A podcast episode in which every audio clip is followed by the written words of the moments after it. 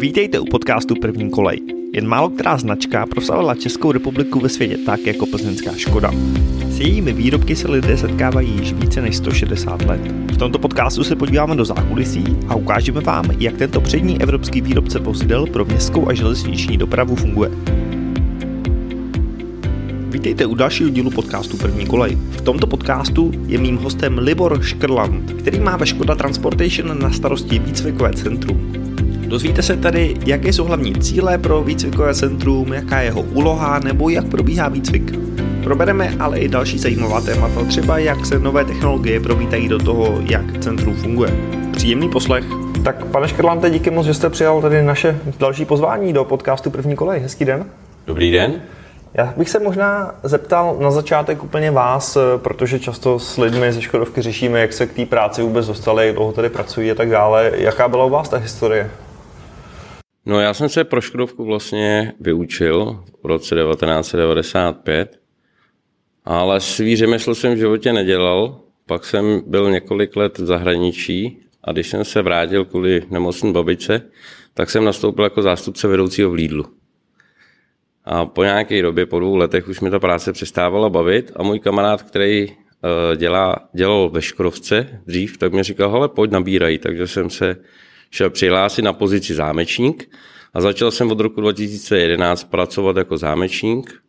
Po dvou letech jsem byl vlastně zástupce nebo parťák a, a pak mě dali úlohu mistra vedoucího výroby, uh, jenom zámečníky jsem měl a potrubáře pod sebou.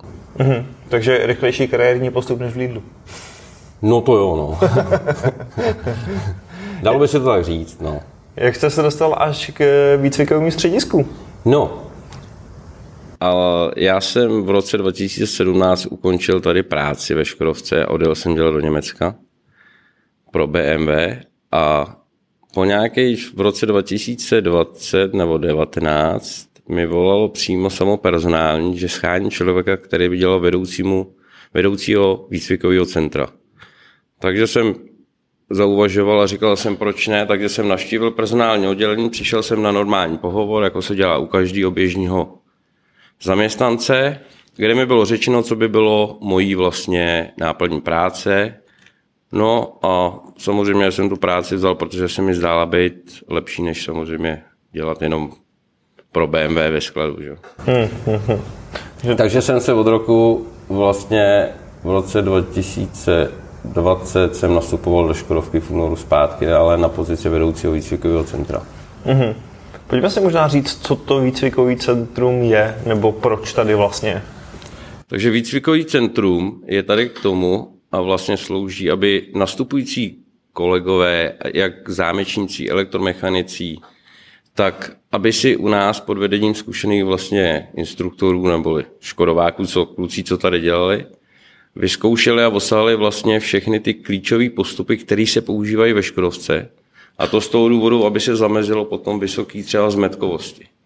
Já když si vzpomenu sám na sebe, když jsem se nastoupil, tak třeba takový lepení, mě nikdo nikdy neřekl, jak se, jak se má dodržovat postup lepení a takhle. No a u nás si ty kluci vlastně můžou vyzkoušet a musí vlastně, tam je vlastně učíme, jak se třeba správně lepí, aby když už přijdou do té výroby, aby věděli, kde to mají najít v průvodce, na výkrese a aby už sami šli a normálně to nalepili a nikdo jim nemusel stát za zády. Jo. Takže dřív to možná fungovalo tak, že oni přišli rovnou do té výroby a nějaký mistr nebo, nebo chlapi kolem nich jim říkali, jak se to má dělat a dneska už by měli trošku víc být zaběhlí. Jasně, samozřejmě je ten člověk, co odejde od nás z výcvikového centra, samozřejmě, že musí mít ještě nějakou adaptaci na rozkoukání, aby zjistil, kde co je, kde se nachází nářadí, jo, a takovýhle, kde je jídelna, jak se to dělá, jak se celý ten postup vlastně, jak to je, že jo, v té výrobě.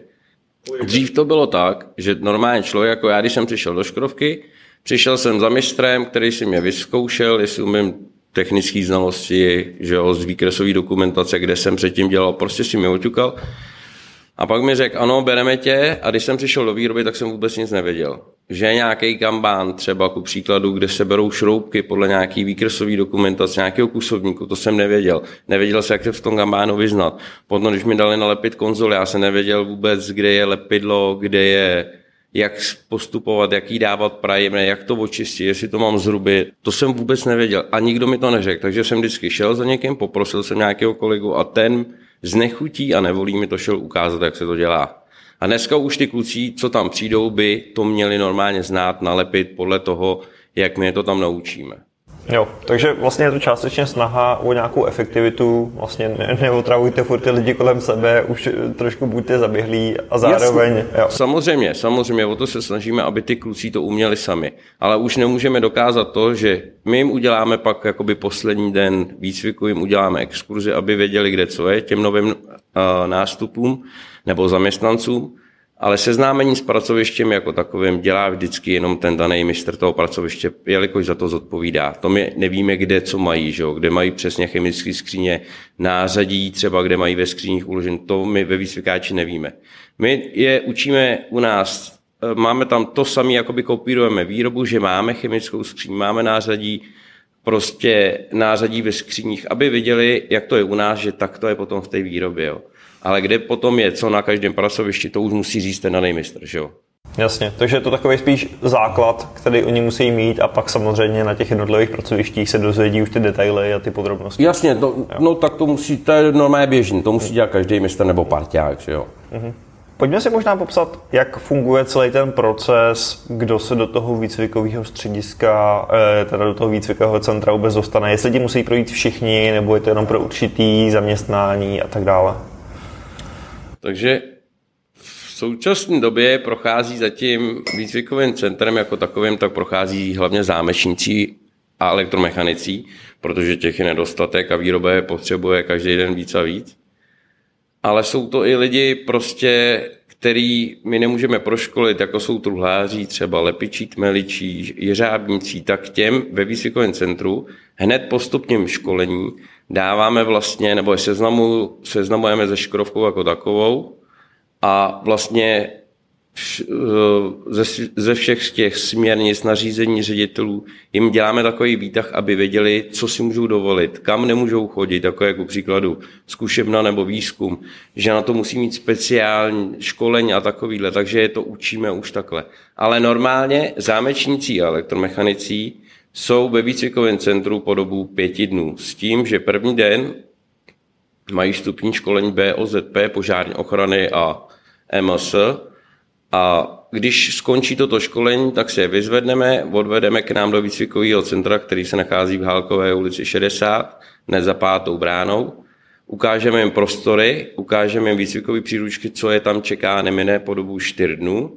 Jako je třeba u zámečníků máte nejdřív oživení vlastně výkresové dokumentace, pak montáž podle nějaké dokumentace, lepení izolace, eh, lepeň normálně konzol, aby věděli, pak je tam nítování nějaký, vrtání, zkoušíme, jak dělají závity, to je třeba u zámečníků a u elektromechaniků eh, jim ukážeme to samé výcvikové příručky a potom, co je čeká, jako je třeba eh, stínění, jak se dělá, jak se zapojují konektory M12, gigabity, megabity, pak je tam nějaká montáž dle výkresové dokumentace, jo? pak je tam skládání nějakého rámu, prostě nějakého rozvaděče. A to, když potom všechno tuhle to udělají během těch čtyř dnů, tak jim dáváme jako třeba těm, jak jsem říkal na začátku, truhlářům nebo lepičům, tmeličům, jeřábníkům, tak jim dáváme taky to samé školení. A poté jim uděláme exkurzi ve Škodovce, ukážeme jim, jak se objednávají obědy, kde se co nachází, kam nesmí chodit, a takovýhle a přidáme, vyfasujeme s nimi oblečení a přidáme je mistrům potom. A mistři už jim říkají dál a dál, to už je na nich. Ono to zní jako docela dost nových věcí za čtyři dny. Je to podle vás dostatečný, nebo mělo by to být delší, nebo jak vy to vlastně, je to fafor? Je to dle záleží na člověku. Některý člověk samozřejmě, který už v tom dělal, je přijatý do, do Škody Transportationu a dělal v tom někde už venku, tak to pro něj není problém. Je to třeba oživení, ale samozřejmě, jak říkám já, ve Škodovce jsou výkresy jiný než třeba v jiných společnostech. No ale pro člověka, který v tom dělá třeba, nebo přijde do Škodovky ohledně toho, že se chce zdokonalit něčem, tak to pro něj není až takový nový. Ale člověk, třeba jako příkladu elektrikář, který vám zapojuje venku lampy, je to úplně něco jiného. Takže ten se to jako to, ale za čtyři dny je schopen se to naučit. Ale dneska už vidíme, že by to chtělo asi prodloužit aspoň na 8 dní toho výcviku, aby ty lidi se zdokonali, protože ne všichni to pochopí za ty 4 dny, jak jste se ptal. Hmm, hmm. Dá se, myslíte, časem to naučit i třeba lidi, kteří, přesně jak jste říkal, jo, možná to vůbec nedělali, anebo jsou možná úplně z jiného oboru, jo, a teď se možná dostanou k takové rekvalifikaci, přijde někdo, kdo možná má vystudovanou nějakou elektrotechniku, ale pak dělal 10 let kuchaře, dokážete i vy ho naučit ty základy?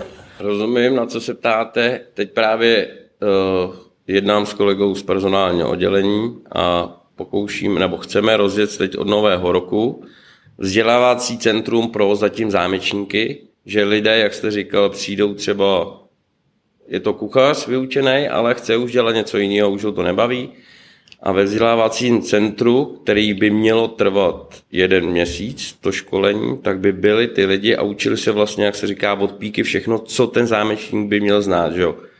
Takže samozřejmě je to ruční obrábění kovů. Všechno ručně se dělá, aby se naučili řezat závity, aby se naučili lepit, aby se naučili montáž, ale hlavně prvotní, co zase je, naučit ty lidi porozumět výkresový dokumentaci, která je ve Škodovce, je vlastně hrozně moc důležitá. Když to neovládáte, tak jste mimo, protože v tom tápete. Že jo? Takže začít s těma lidma výkresovou dokumentaci, potom ruční zpracování kovů, a finál by byl úplně ve finálu, aby se pokusili složit podle výkresové dokumentace, když ji dostanou, eh, prostě sestavu, kterou dostanou u nás, jako to bude jejich výsledný, výsledný hodnocení, jakoby, když to zvládnou. Mě možná jako lajka i překvapuje, že, že je takový důraz na tu výkresovou dokumentaci. Já jsem si třeba myslel, že prostě pokud je člověk já nevím, zámečník, takže to vlastně nemusí umět číst, protože víceméně řeknou mu dělej tohle a takhle a on to dělá furt stejně. Je tam opravdu potřeba mít to porozumění těch souvislostí. Je, je, protože když se v tom nevyznáte a dostanete čtyři různé, ku příkladu konzole, tak podle toho výkresu si přečtete, kam je máte namontovat. Ale když to neumíte, tak je tam dáte halabala, ale pak sestava navazující na to, vám už třeba nebude sedět, už ji tam nedáte, protože budete mít příkladu ty konzole jináč nebo otočen. Proto je důležitá ta výkresová dokumentace, abyste se tu práci, kterou vy dostanete, abyste správně udělal. Hmm. Co vás na té práci baví? Protože on to zní taková, pro mě jako taková kombinace učitele a technika. Hmm. No, to máte pravdu. Ale ne, baví mě to, že to není stereotypní práce, jako když třeba furt bych dělal jednu a tu samou práci, třeba bych brousil vrtáky celý den, tak to... Ale je to, není to stereotypní práce, že každou chvíli děláme něco jiného. Že? Kolegové, co, to, co pode mnou pracují, tak ty vlastně mají na starosti jak elektromechaniky, tak zámečníky a já mám na starosti tu agendu, jako mám, dělám vlastně ty výcvikové příručky, tisknu všechno, eh, dělám obrázky, aby viděli už, jak to v té Škodovce vypadá. Starám se o veškerou administrativu a ještě do toho potom vlastně scháním materiál všechen, třeba ze šrotu si beru něco, co je tady ve Škodovce, na, na čem se ty lidi učí potom, abych to zbytečně se nekupovalo. No a, ale taky samozřejmě školím ty noví lidi, jak jsem říkal na začátku, ty, co přijdou sem vlastně na to vstupní školení a druhý den to školení se mnou z těch směrnic, nařízení a takhle. Takže pak s nima dělám to kolečko, takže mám, nemám stereotypní práci, že se zabavím za ten týden až až někdy. Ještě mě zajímalo, jestli vlastně za tu dobu co tady jste, se třeba změnily ty výukové postupy, příručky a tak dále. Jestli to bylo něco, co jste na začátku dostal a na takhle to používej, takhle to učte, anebo jestli je potřeba, aby vy jste si řekli, hele, tak třeba tohle nefunguje, ty lidi to nechápou, pojďme to naučit trošku jiným způsobem. Myslím si, že to funguje furt stejně. Furt stejně. Se, ano, jsou tam nějaký drobné třeba změny, ale myslím si, že ty postupy, co jsou, takže se že to je furt stejný. Třeba se změnily dobrý, u elektromechaniků se změnily nějaký typy konektorů, ale furt to zapojení by mělo být skoro stejný. Jako jo. Hmm. A co se týče té tý kapacity, je to furt podobný třeba to množství lidí, který musíte takhle vyškolit nebo, nebo zaučit?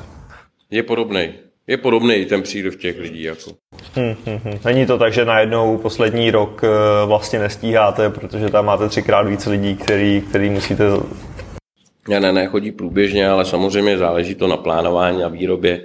ta si objednává ty lidi, že jo? takže ty lidi, co sem přijdou jako noví zaměstnanci, my je rádi proškolíme, pak je dáme do té výroby.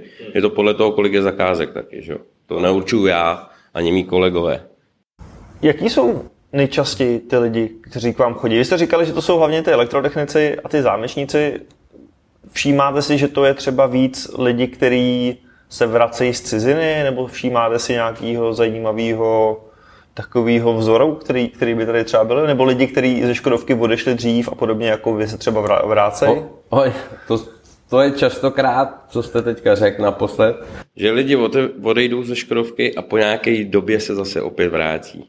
Protože řeknou, tam, kde jsem pracoval, předtím se mi to nelíbilo, chci sem, kde už to znám, mám to najetý a tady se mi líbí. Takže se vrátí. Nebo to jsou kluci, co jsme takhle školili, že byli třeba ze Severní Moravy, že jo, kde není, je málo práce, velká, velká fluktuace lidí tam je prostě, tak přijeli sem a já říkám, proč zrovna do Plzně, člověče? No, protože tady mám tetičku a ku příkladu a tedy, takže to je, že sem prostě přijíždí. Vrací se samozřejmě z Anglie, taky lidi byli hodně v Anglii, ale potom říkali, mám doma dvě malé děti, chci je vidět vyrůstat, proto chci, chci najít tady stabilní práci a už nejezdit do ciziny a takhle. Ale to je tak zhruba, to bych řekl, že je tak 60% lidí, co sem takhle přijde. Jo. Těch 40 je tady Plzeň a okolí. Uh-huh, uh-huh. To je zajímavý. Uh, vy už jste zmínil, že jsou nějaký plány na příští rok to, to trošku posunout. Jsou ještě nějaký další vize, nebo to, co třeba v příštích měsících nebo letech eh, byste chtěli dál udělat tady v tom? Samozřejmě, že plánů je spoustu uskutečnit je na několik let dopředu, to nemůžu říct, takovouhle vyhlídku většinou se plánuje, lepší je říct třeba na tři roky, ale řeknu jenom na ten příští rok. Příští rok tak otevřít to vzdělávací centrum zatím pro ty zámečníky. Potom e, pro elektrik, elektromechaniky a pro truhláře, kterých je opravdu nedostatek tady taky. Udělal to pro truhláře a ještě samozřejmě výcvikový centrum bych chtělo, nebo já bych chtěl s kolegama uh, otevřít svářickou akademii. To bude fungovat na tom samém principu, jako je vlastně ten, to vzdělávací centrum u zámečníků, tak by to bylo ale u svářečů. Že by cirka po dobu 4 až 6, protože svářeč ten toho má přece jenom víc, po dobu 4 až 6 týdnů, že by vlastně se učili to gro svářecký, aby pak už ve výrobě, protože dneska přijdu do výroby a moc jim to nejde třeba jo, a proto je taková velká fluktuace svářečů a odchází. To je do budoucna taková moje vize a jak to dopadne, vám třeba řeknu za rok, ale ještě samozřejmě by, bychom chtěli taky školy třeba teďka nově, mi ředitel technologie říkal, že Škodovka chce koupit lakovací mašinu, ale je to prostě 3D, jako že máte braille takovýhle. Já vlastně nevím, jak se představit vůbec. Uh, jo, je to lakovací vlastně virtuální prostě mašina, na které vy si zkoušíte pomocí 3D braille. Nastavíte si tam nějaký program, třeba, že chcete lakovat jenom rovnou desku, s tím, že tam máte dva základy a jeden finál. No a na, na téhle ma- mašince virtuální si to krásně vyzkoušíte a ta mašina vám vyhodnotí, jak jste to nalakoval, jaký máte chyby, na co se zaměřit a takovýhle. A právě když jsem se bavil s, eh, s ředitelem technologie, tak řekl, když jsem se na to byl kouknout já sám osobně, tak pan ředitel mi říkal, že Škodovka uvažuje o tom, že by to chtěla koupit. Takže že bychom ještě udělali prostory u nás pro nový lakírníky, aby si tam třeba po dobu pěti dnů, šesti dnů zkoušeli, aby dokázali už sami táhnout krásně nebo nalakovat ten finál tak, aby to vypadalo tak, jak má. Jo. Hmm, takže takovýhle nový technologie do toho vstupují. Hmm? Hmm, hmm, hmm, zajímavý. Jak to vlastně, ještě tady k tomu se vrátím, jak to probíhá? Ten lakírník má teda nějaký 3D braille a má normálně v ruce... Má pistol normálně. Má normálně pistol v ruce. Má normálně pistol a v těch 3D, 3D brailích se mu ukáže nějaký obrazec, že jo? No a on pomocí té pistole, která vypadá jako normální pistol, co mají tadyhle kluci na dílně, na lakovně, tak pomocí té pistole vlastně nanáší tak, jak by to měl dělat správně, kdyby byl samozřejmě v lakovacím boxu třeba tady. Jo, právě ty, já jsem se o to trochu zajímal, a ty virtuální, tuhle ty simulátory, vlastně jak lakování, tak existuje i svářecí. Existuje, mám takový jeden, že na soustružení, na vrtání, tak samozřejmě velká výhoda toho je, že vy ušetříte spoustu materiálu, že nemusíte jako třeba když si vemu lakiníka, přijde a než se to naučí, tak vy, vypotřebuje třeba, řeknu říkal, já tomu proto rozumím, 500 kg barvy, než se to naučí pořádně. Takhle si to může zkoušet pět dnů, nebo kdyby to zkoušel 6 dnů, týden, 10 dnů, tak tam nevypotřebuje nic, tam jenom tu energii z té zásuvky, která přitejká do toho simulátoru. Že jo? To samé je to u svářečů. Tam vždycky u těch simulátorů je důležité, aby ty lidi se naučili právě dobře vést jak tu pistol, tak třeba tu, ten, jiný, ten svářecí vlastně, tu pistol vlastně. A to je o tom, že vy nemusíte, vy nenakoupíte ani vlastně gram ničeho, barvy, železa, co ty lidi potřebují k tomu. No. Možná pak nějaký den, dva navíc, kdy přesně to, co oni se naučí na tom simulátoru, tak si ještě vyzkoušejí. Ale jasně, to je, je jakoby na simulátoru samozřejmě teorie a praxe, říkám to něco jiného. Že jo? Takže ano, teorii si to vyzkouší, aby se to vy, naučili vést tou rukou, že jo? ale pak samozřejmě budou chtít ještě, bude to chtít vždycky praxi, samozřejmě na tom daném tom, jestli to je svařovna nebo lakovna, aby si to vyzkoušeli, jak se říká, naživo to, jsme se už dostali k takovým futuristickým vizím, že vlastně by mě nenapadlo, že i tady v těch oborech už takovéhle simulátory existují a že už opravdu jako možná přesně, kdybychom se bavili za pár let, tak budete říkat, že, že 70% těch, tý, tý, toho vašeho výcviku už probíhá tady na nějakých takových hmm. simulátorech. A...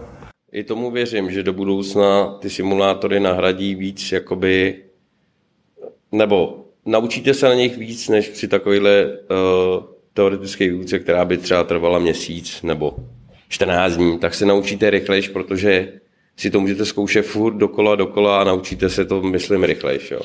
Vy jste, ještě mě, úplně bych se zastavil u toho závěrečného kroku toho celého výcviku. Vy jste říkal, že vlastně ty lidi naučíte ten základ a pak jim ukážete nějaký prohlídky, ukážete jim ten areál, ukážete jim, kam můžou, kam nemůžou. Ne, základ, eh, to je vlastně to podstatné, to, co budou oni používat, ale ve větší míře na, ve výrobě. Třeba elektrikáři zapojování konektorů M12 nebo gigabitů, tak u nás si to zkouší tu zapojovačku, aby to viděli v tom reálu, vyzkouší si to tam dvakrát, třikrát, čtyřikrát, pětkrát, protože je může čekat to, že když přijdu do výroby, tak to tam budou zapojovat furt, ale v nějaké jiné sestavě, že jo? Takže aby oni už věděli, jak to mají zapojit. A zamezilo se tuto právě dobrý k tomu, že tam si to vyzkouší, tam si to můžou zkoušet pětkrát, šestkrát, aby si zamezilo tomu, jako se tady stávalo, že člověk, který sem přišel, samozřejmě po přeskoušení ho vzali jako elektromechanika, on přišel do výroby a bylo mu jedno, jak to zapojuje, protože si zrovna nebyl jistý. Tak to nějak napojil a pak ten vůz, když už je třeba ze 60% hotový, jde na napěťovou zkoušku na zkušebnu. A tam, když to do toho pouští prout, tak jim to ukazuje, že to je špatně. No a zjistili, že třeba ten člověk, co to zapojoval, už tady dva měsíce sice nepracoval potom, ale zjistil, že to je blbě napojen a už ty kabely nemohly předělat, takže museli rozkopat celý ten vagon, protože ty kabely vedly třeba podlahou, řeknu příklad. No a ta výměna a tuhle to všechno stálo už x tisíc korun, že jo. Proto je to taky z toho důvodu, aby ty lidi si to jakoby uvědomili, co, mi je tam, co je tam kluci naučí, aby v té výrobě to nepokazili, že jo.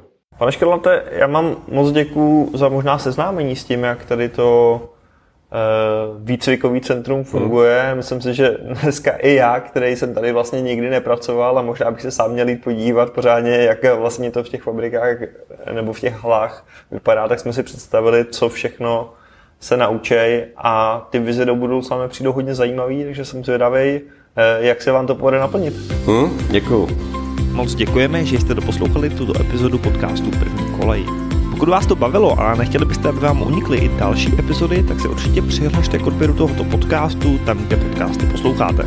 Je k dispozici na Spotify, Apple podcastech i dalších podcastových platformách. Pro dnešek to je od nás všechno a uslyšíme se zase příště. Naslyšenou.